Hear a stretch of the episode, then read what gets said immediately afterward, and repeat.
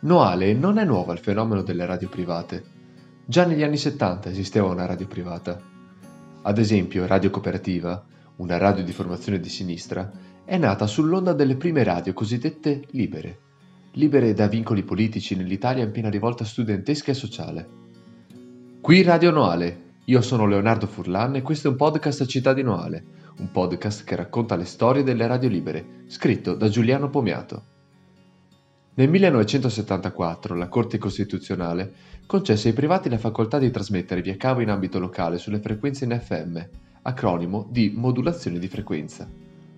Radio Cooperativa nacque nel 1978 ed ebbe diverse sedi, Noale, Mirano ed ora nel Padovano. Alternava serate musicali impegnate con serate culturali, politico-sociali, dibattiti davanti ai giornali dell'epoca. Fu la mia compagna nelle serate che passavo con le cuffie alle orecchie per non disturbare nessuno nella mia camera. Il mio primo strumento di ascolto fu una radio portatile acquistata con la mia prima busta paga nel 1978 e da lì nacque tutta la mia passione per la musica. Ricordo altre emittenti del tempo, sempre in ambito locale. Radio Gamma 5, Radio Padova, Radio Antenna 3, Radio Venezia. Erano le radio libere che trasmettevano a quel tempo, le più potenti con un raggio di azione di 20-30 km. Le radio libere erano non solo un momento di ascolto musicale, ma anche culturale e sociale. Si ascoltavano molti dibattiti e discussioni, erano anni di un risveglio sociale e culturale della musica rock, psichedelica e progressiva, il rock jazz. C'erano radio libere che erano collegate a discoteche della zona. Per fare un esempio, il Biba di Borgoricco, che si avvaleva dei DJ di Radio Antenna 3, che era allocata nei locali della parrocchia dietro la chiesa. Noi, dopo essere andati in discoteca, andavamo a trovare Flavio e Fabrizio prima che andassero a mettere su un funky in pista. Radio Noale arrivò negli anni Ottanta, mentre facevo i turni in fabbrica, e con la radiolina ascoltavamo la loro musica. I fondatori, Lucio ed Enzo, ebbero il coraggio di mettere in piedi la radio, valendosi un po' alla volta di Enrico, Paolo, poi Daniela, Gianluca e Dennis, Cristina, Roberto e Daniele, ognuno con compiti diversi nelle varie ore di trasmissione. Ciascuno aggiungeva al palinsesto qualcosa di suo, dal genere musicale allo stile di conduzione. Diventarono la voce e la compagnia di tanti nualesi, anziani, casalinghe, giovani, sorse un primo gruppo di fan capeggiato da Delfina e Norma, le prime ogni mattina a telefonare per dare il buongiorno. C'era poi il programma di dediche, richieste, l'approfondimento medico, lo spazio per il liscio, il programma cult di jazz. Nel pomeriggio tanta musica dance. Radio Noale divenne un'emittente conosciuta anche oltre i confini cittadini e la pubblicità crebbe con spot di aziende del posto. Uno dei primi a scommettere su Radio Noale fu Valentino, che aveva il suo negozio proprio di fronte all'entrata degli studi radiofonici in via Tempesta. Iniziarono i giochi a premi che poi fecero, a livello nazionale, la fortuna di tanti conduttori famosi. Erano gli anni delle radio libere e ne sorgevano come funghi. Radio Noale, che diventò poi Radio Noale Studio 106, si affermò per la squadra di conduttori appassionati e competenti. Ricordo che il programma di jazz, condotto da Gianluca, solo per fare un esempio, fu recensito da una prestigiosa rivista di musica jazz. C'era spazio anche per la goliardia.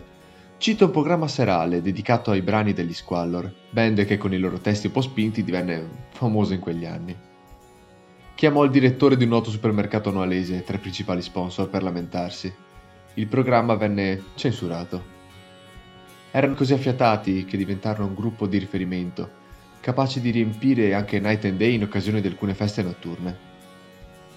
Il tempo passò, alcuni lasciarono per impegni di lavoro e familiari, e arrivarono dei sostituti di qualche anno più giovani, spesso ascoltatori fedeli che sognavano il giorno di condurre un loro programma. Resta sempre una grande emozione sedersi davanti al microfono per proporre la propria scaletta musicale, sentire la propria voce in cuffia, che non è quella che noi siamo abituati a sentire, l'emozione di parlare con il pubblico, sapere che quello che dirai rimarrà nella mente di chi ascolta. Lo studio lasciò via Tempesta per trasferirsi in Contrada del Gatto, con spazi più ampi. Sicuramente fu un'esperienza bellissima. Forse mancò il coraggio di osare da parte di chi era il proprietario della frequenza, di investire ciò che serviva per fare il salto di qualità. Ciò che fecero ad esempio Radio Padova, Radio Gamma 5 ed altre emittenti ancora oggi in voga. Dobbiamo però tutti riconoscenza a Lucio, che oggi non è più tra noi, per aver dato l'opportunità di vivere questa straordinaria avventura.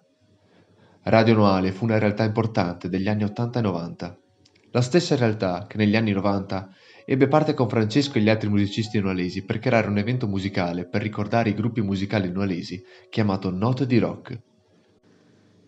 Un importante evento musicale. Fu così che Radio Noale portò i gruppi musicali nualesi che da tanto tempo erano lontani ancora una volta sul palco per suonare nuovamente la loro grande musica. Questo evento proseguì nel tempo per diversi anni sotto la cura e la presentazione dei due DJ Daniela ed Enrico.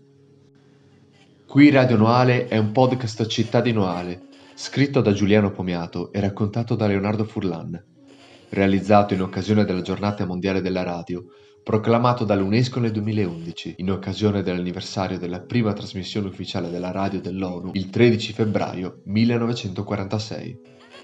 La radio è il mass media più diffuso e immediato del mondo e viene celebrata come simbolo di libertà, di diffusione e di promozione della diversità, contribuendo a costruire un mondo più pacifico ed inclusivo.